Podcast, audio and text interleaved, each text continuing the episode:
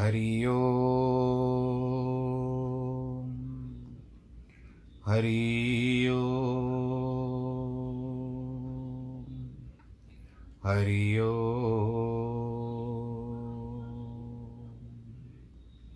गुरुर्ब्रह्मा गुरुर्विष्णु गुरुर्देवो महेश्वरः। गुरुर्साक्षात् परब्रह्मः। तस्मै श्रीगुरवे नमः। विघ्नेश्वराय, वरदाय, सुरप्रियाय, लम्बोदराय, सकलाय, जगद्दिताय, नागाननाय श्रुतियज्ञविभूषिताय गौरीसुताय, गणनाथ, नमो नमस्ते। नाहं वसामि वैकुण्ठे योगिनां हृदयेन च। मद्भक्तां यत्र गायन्ति, तत्र तिष्ठामि नारद। जिस घर में हो आरती, चरण कमल चितलाय तहाँ हरि वासा करे, ज्योत अनंत जगाए। जहाँ भक्त कीर्तन करे बहे प्रेम दरिया, तहाँ हरि श्रवण करे, सत्यलोक से आए। सब कुछ दीना आपने, भेंट करूँ क्या नाथ? नमस्कार की भेंट लो, जोड़ू मैं दोनों हाथ। जोड़ू मैं दोनों हाथ। जोड़ू मैं दोनों शान्ताकारं भुजगशयनं, पद्मनाभं सुरेशं, विश्वाधारं गगनसदृशं, मेघवर्णं शुभाङ्गं, लक्ष्मीकान्तं कमलनयनं योगिवृधानगम्यं वंदे विष्णुं भवभयहरं, सर्वलोकैकनाथम्। मङ्गलं भगवान् विष्णु मङ्गलं गरुडध्वज मङ्गलं पुण्डरीकाक्ष मङ्गलाय स्तनोहरि। सर्वमङ्गलमाङ्गल्ये शिवे सर्वार्थसाधिके, शरण्ये त्र्यम्बके गौरी। नारायणी नमोऽस्तु ते, नारायणी नमोऽस्तु ते, नारायणी नमोऽस्तु श्रीकृष्णगोविन्द हरे मुरारे, हे नाथ नारायण वासुदेव। श्रीकृष्णगोविन्द हरे मुरारे, हे नाथ नारायण वासुदेव। हे नाथ नारायण वासुदेव, श्रीनाथ नारायण वासुदेव। हे नाथ नारायण वासुदेव श्रीनाथ नारायण वासुदेव श्रीकृष्ण गोविन्द हरे मुरारे हे नाथ नारायण वासुदेव हे नाथ नारायण वासुदेव हे नाथ नारायण वासुदेव नारायणं नमस्कृत्यं नरं चैव नरोत्तमं देवीं सरस्वतीं व्यास ततो जयमुदीरयेत् कृष्णाय वासुदेवाय, हरे परमात्मने, प्रणतक्लेशनाशाय, गोविन्दाय नमो नमः। सच्चिदानन्दरूपाय, विश्वोत्पत्त्यादिहेतवे तापत्रयविनाशाय श्रीकृष्णाय वयं नुमः। यं प्रव्रजन्तमनुपे तमपेतकृत्यं द्वैपायनो विरह, कातर आजुआवः पुत्रेति तन्मयतया, तर्वो विनेदो, तं सर्वभूतहृदयं मुनिमानतोऽस्मि मुनिमानतोऽस्मि मुनिमानतोऽस्मि। बोलो कृष्ण कन्हैया लाल की जय, श्रीमद्भागवत महापुराण की जय। प्रिय भक्तजनों भगवान श्री कृष्ण के चरण कमलों में प्रणाम करें। श्रीमद् भागवत के इस पावन परम पुराण को भी प्रणाम करते हुए दंडवत भी कर सकते हैं, हाथ भी जोड़ सकते हैं।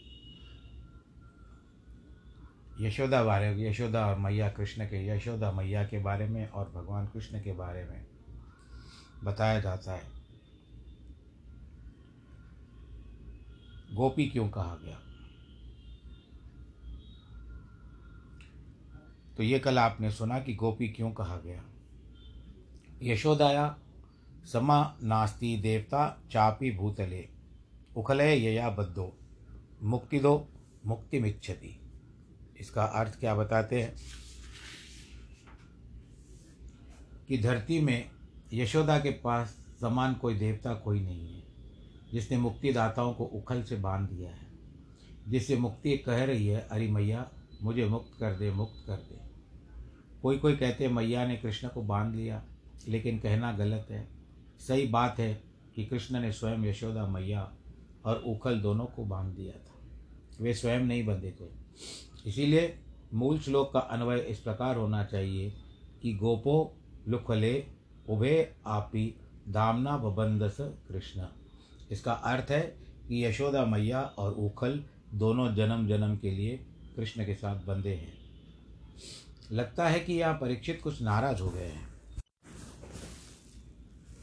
वो सोचने लगे हैं कि यह भी कैसी मैया है, जो हमारे कृष्ण को रस्सी से उखल, रस्सी और उखल से बांधती है। इस पर मानो सुखदेव जी ने कहा कि श्री कृष्ण मैया के बेटे हैं या तुम्हारा बेटा है।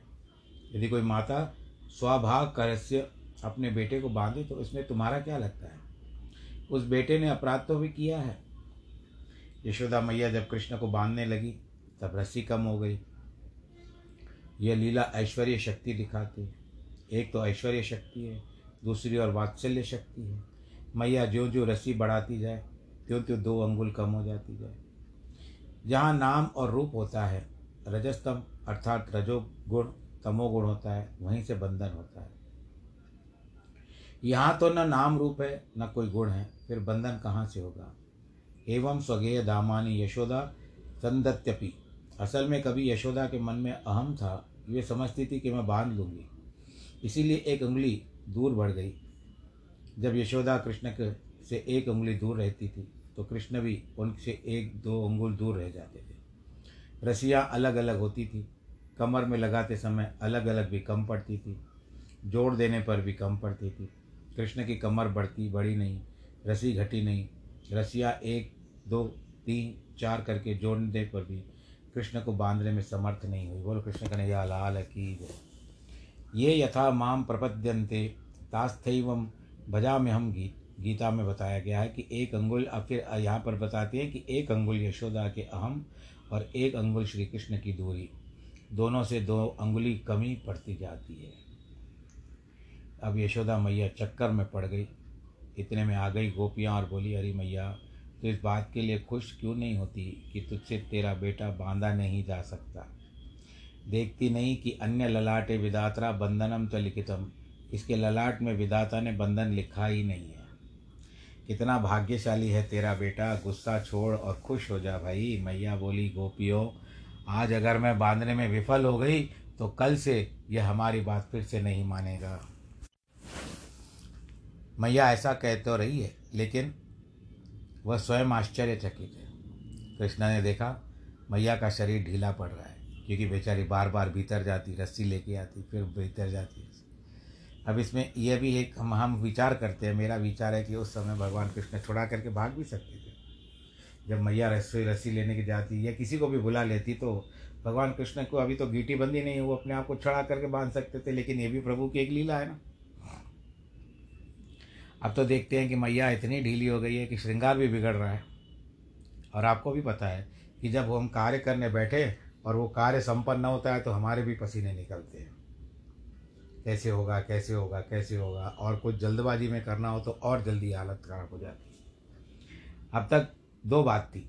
एक तो मैया थकावट नहीं हुई थी और दूसरे कृष्ण के हृदय में कृपा का उदय नहीं हुआ था। अब यदि शय शक्ति होता है भगवान कृपा नहीं करते। जहाँ स्तुति करने वाला थक जाता है, तब वाणी काम नहीं देती, मन काम नहीं देता, बुद्धि काम नहीं देती, वहाँ भगवान की कृपा प्रकट हो जाती है। अब जब मैया थक गई, शांत हो गई, कृष्ण के हृदय में कृपा आ गई, उन्होंने सोचा, किसी पराये के बंधने से, बंधने पर तो कुछ बदनामी है, लेकिन अपनों के बंधन में बंधने से कोई हर्ज नहीं। ब्याह में पत्नी के साथ गांठ बांधती है तो उसको कोई बुरा नहीं लगता। मैया कमर में करदनी पहनती है तो बुरा नहीं लगता। चोटी बांधती है तो बुरा नहीं लगता। पंडित लोग यज्ञोपवीत की गांठ लगा देते हैं, बुरा नहीं लगता। अब ये सब बंधन बुरे नहीं होते, तब आज जो हमारी प्यारी प्यारी मैया मुझे बांधने के लिए व्याकुल हो रही है, यह कैसे बुरा हो सकता है? मैया की लगाई गांठ और कहाँ से, कहाँ मिलेगी? ऐसी गांठ पर तो हज़ारों ग्रंथि भेदों की न्यौछावर किया जा सकता ग्रंथि भेद में क्या रखा है? ग्रंथि भेद तो झूठी है, यह सोचकर कृष्ण भगवान जी ने स्वयं अपने आप को सामने से प्रस्तुत कर दिया बांधने के लिए। कृपया सीत स्वबंधने भगवान को अपने भक्त के हाथ से बंधना बहुत प्यारा लगता है।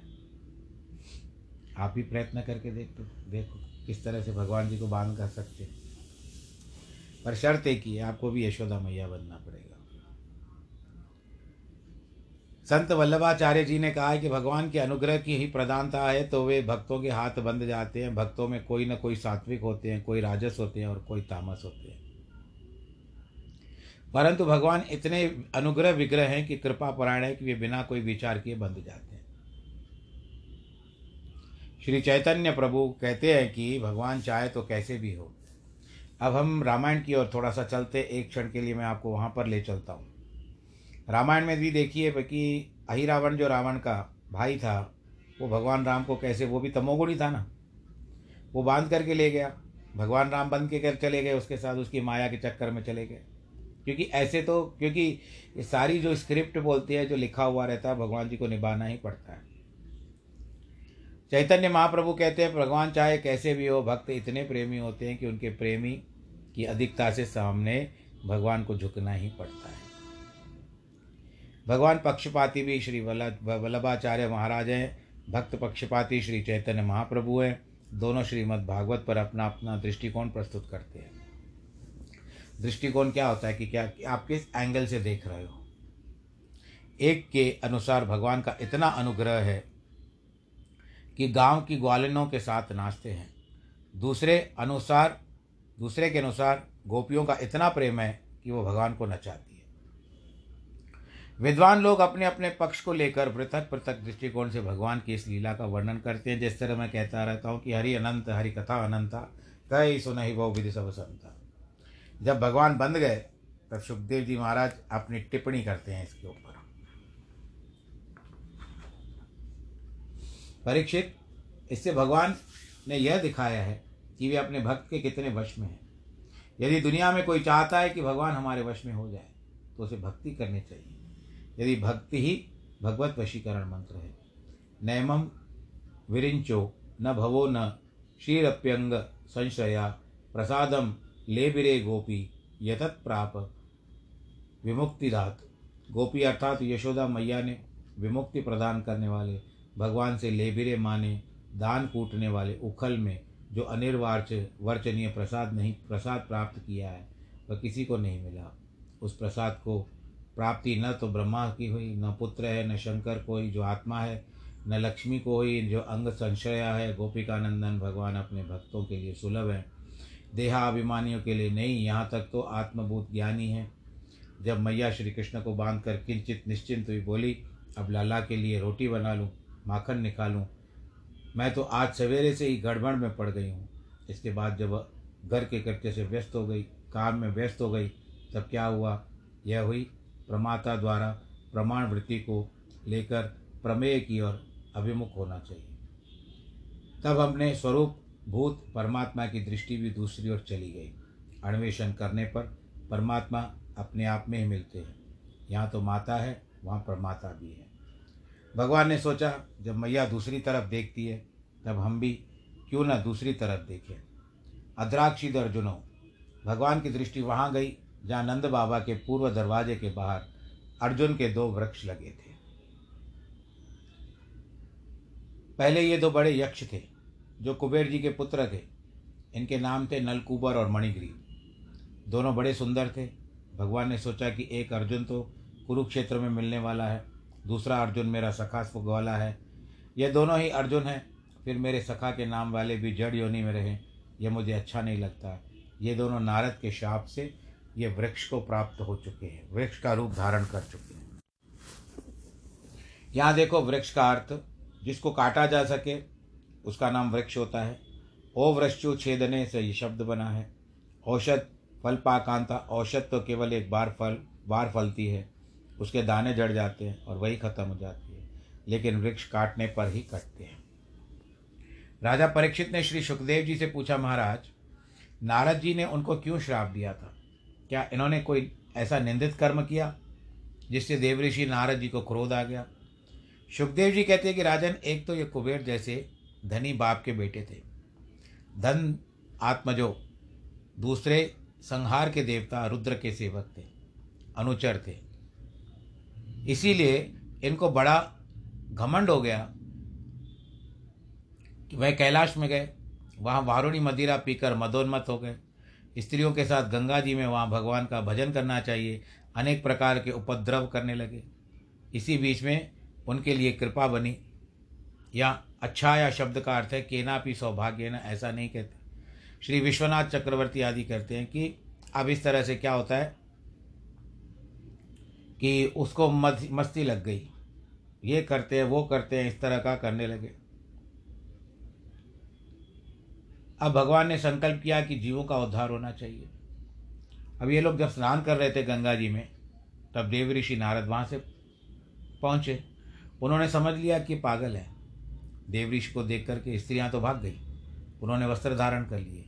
पर मदिरानमत श्री मदान नलकुबर, मणिग्रीव, उन्होंने वस्त्र धारण ही नहीं किया इसलिए नारद जी ने उनको श्राप देने का विचार किया और उनके अंदर स्वधर्म का आविर्भाव हो जाए।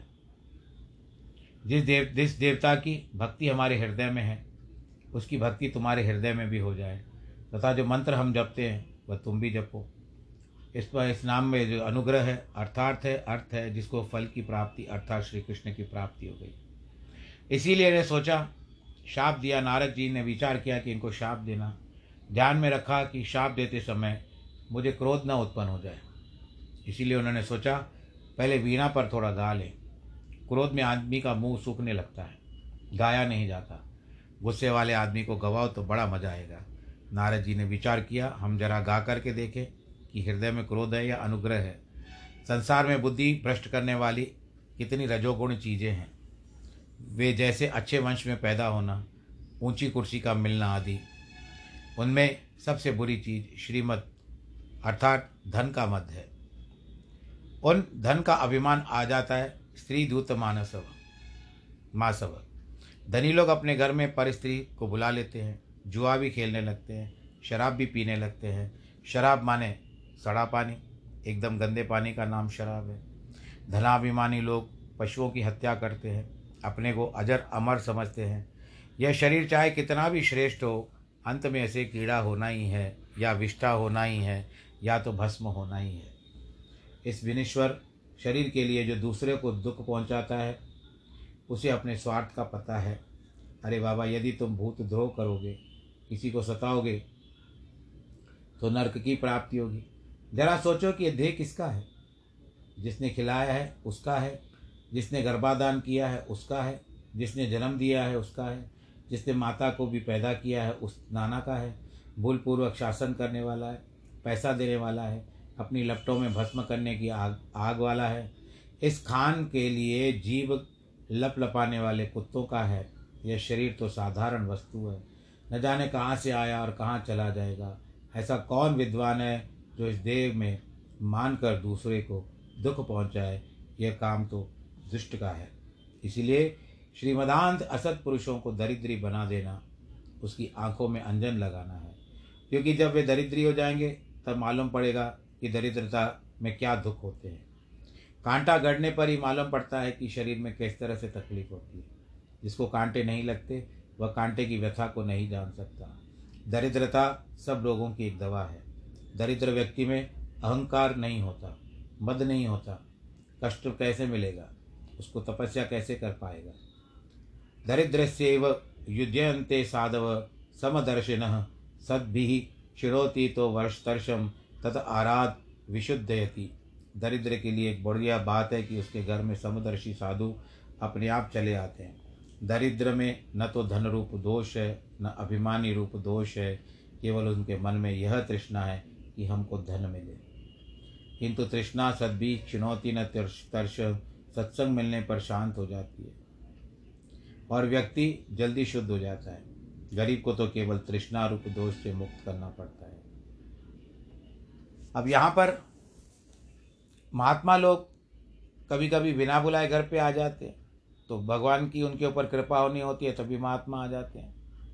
साधु नाम, समचित्ता नाम, मुकुंद चरणों, श्री चरणे, चरणेश नाम, उपेक्षे किम, धनस्तवे, रसद भी रसदाश रहे धन की हेकड़ी दिखाने वाले का, धन का घमंड करने वाले का। लोग असत्य है, दुष्ट है, उनके यहाँ आश्रय भी मिलेगा तो लंपटों का मिलेगा। इसी पर कवि ने बताया है। अब नारद जी सोचते हैं कि मैं नलकुबर और मणिगुरु का मद को मणिग्रीव के दर को मद को दूर करूँगा। ये देवता वंश में उत्पन्न होकर भी निवारण निरावरण आत्मा को नहीं जानते। अरे, इतना देवत्व व्यर्थ है। इनके लिए पता नहीं कि हमारे ऊपर वेद त्रयी जो आच्छादन है, वह नहीं है। उन्होंने वेद त्रयी को छोड़ दिया है। और ये नग्न हो गए हैं, दिगंबर हो चुके हैं, और वो भी स्त्रियों के पीछे। नशे में निश्चिंत घूम रहे हैं। नारद जी ने मदांत नलकुबर और मणिगरीब को शाप देते हुए कहा, जड़ बुद्धि होने के कारण, जाओ तुम पेड़ हो जाओ। वहाँ मेरे प्रसाद से तुम्हें भगवान की स्मृति होगी। मदनुग्रहात वासुदेव से सानिध्यम लवद्वा मेरे अनुग्रह से तुमको भगवान मिलेंगे। फिर तुमको, तुम लोग देवता हो जाओगे। तुमको भक्ति की प्राप्ति होगी। एक ही नारायण, नारद जी के इष्टदेव और दोनों गुरुदेव दोनों हैं। बीच में आप ब्रह्मा आए थे, परंतु उन्होंने यह कह दिया कि जाओ नारायण के पास। नारद जी ने सोचा कि मैंने नलकूबर, मणिग्रीव को शाप देते समय जो कह दिया कि तुमको भगवान मिलेंगे, किंतु यदि कहीं भगवान न मिले तो क्या होगा? इसीलिए चलो इनको बनाए। यदि मन में क्रोध आ गया होगा तो अपने गुरुदेव के आश्रम में आने पर अपने आप शांति मिल जाएगी। अब नारद जी नारायण आश्रम पहुँचे और इधर नरकुबर और मणिग्रीव यमलार्जुन हो गए। भगवान अपनी बात भले ही झूठी कर दें, लेकिन भक्त की बात कभी झूठी नहीं करते। भगवान जैसा भक्त वत्सल भक्त परतंत्र, भक्त भक्तिमान तो कोई है नहीं। स्वयं कहते हैं कि अहम भक्ति पराधीना। अन अथा नारद जी का वचन सत्य सिद्ध करने के लिए भगवान यहाँ धीरे धीरे चल कर आए। जहाँ अर्जुन युगल थे। और यमल भी कहते हैं यमला अर्जुन भगवान विचार करते हैं कि देव ऋषि नारद जुड़वा होता है ना तो उसको यमल कहते हैं। देव ऋषि नारद हमारे बड़े प्यारे हैं। ये दोनों मेरे भक्त धनुष कुबेर, धनत जो हैं, कुबेर के पुत्र हैं। इसीलिए नारद जी ने इनको जिस तरह से कहा है, मुझे उनके साथ करना चाहिए। लोग भगवान से कहते हैं कि आप हमारे अंतर में आ जाओ। हम तुमको अपने अंतर में बसाते हैं। लेकिन ये वृक्ष तो भगवान को अपने अंतर में ला नहीं सकते। इसलिए भगवान ने विचार किया कि चलो, मैं इनके अंतर में चलता हूँ। जब भगवान ने दोनों के अंतर में मध्य में प्रवेश किया, तब उखल टेढ़ा हो गया। वह खल था ही, खल का स्वभाव ही टेढ़ा होना है, परंतु उसके लिए लाभ का बात यह है कि वह एक गुण के द्वारा भगवान के साथ बंध गया था। एक रस्सी के साथ भगवान के साथ बंध गया था। यहाँ देखो, केवल भगवान ही लोगों का उद्धार नहीं करते। उनकी कमर में जो रस्सी बंधी है, वो भी तो उद्धार कर रही है। अरे, रस्सी की बात छोड़ो। उस रस्सी से बंधा हुआ यदि खल भी तो उखल भी, उखल हो, उखल भी हो। यदि वह भगवान के पीछे जा रहा हो तो उसमें वृक्ष शरीर के जड़ और यमलार्जुन शरीर के दुष्टों का उद्धार करने का सामर्थ्य हो जाता है। आज उखल का भी नाम हो रहा है। क्यों? क्योंकि वो भगवान के साथ जा रहा है, दो का उद्धार करने के लिए। बोलो, कृष्ण कन्हैया, लाल की उस रस्सी का नाम भी होगा। आज के तारीख में मीडिया होती तो उस रस्सी को ढूंढती। यही है वो रस्सी।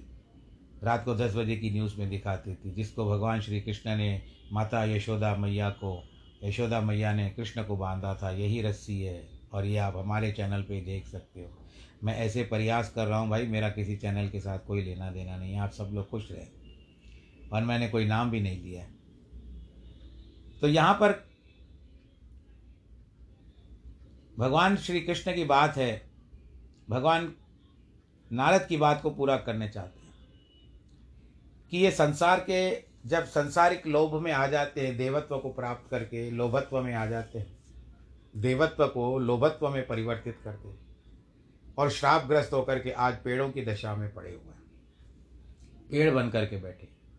तो उनके ऊपर थोड़ी दया करनी चाहिए। इतनी शक्ति हमें देना दाता। एक रंच रंच मात्र, बस स्पर्श खाली, उंगली का स्पर्श हो जाए भगवान जी का, हम तो यही चाहते हैं। कृष्ण के नाम में कितनी मिठास होती है।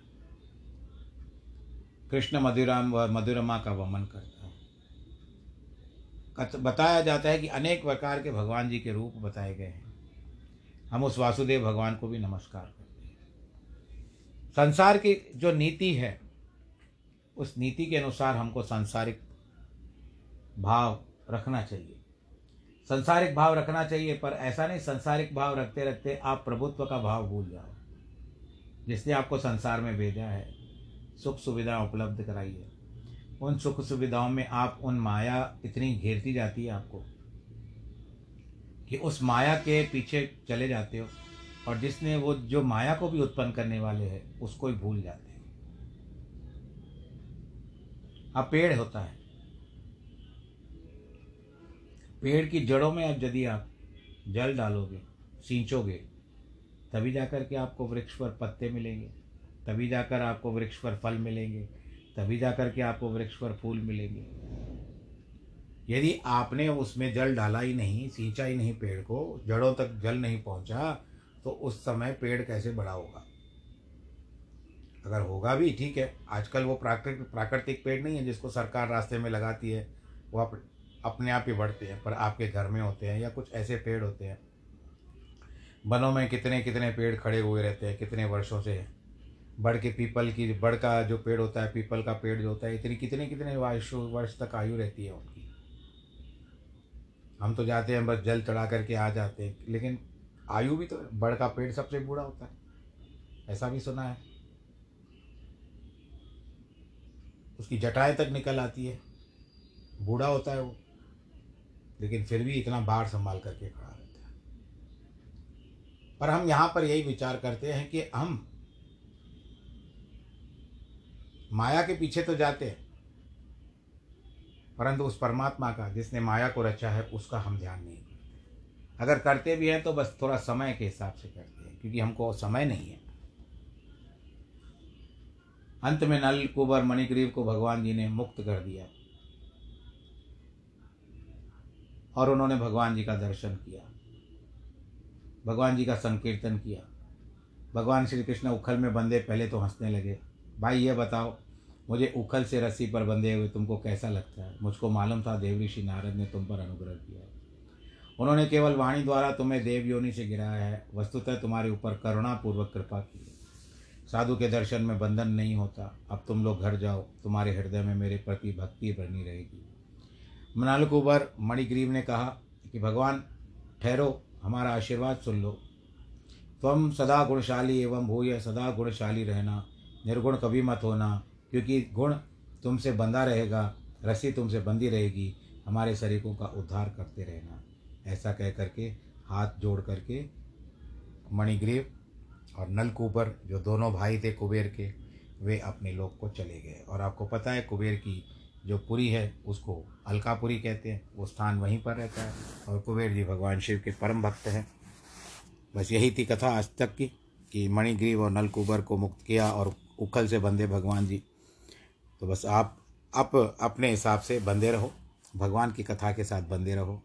फिर तीन दिन का विश्राम फिर मंगलवार से लेकर के शुक्रवार तक फिर से कथा आरंभ करेंगे। जब तक क्रम चलता रहता है, चलने दो भगवान, जब तक कथा कराता है, करने, कराने दो।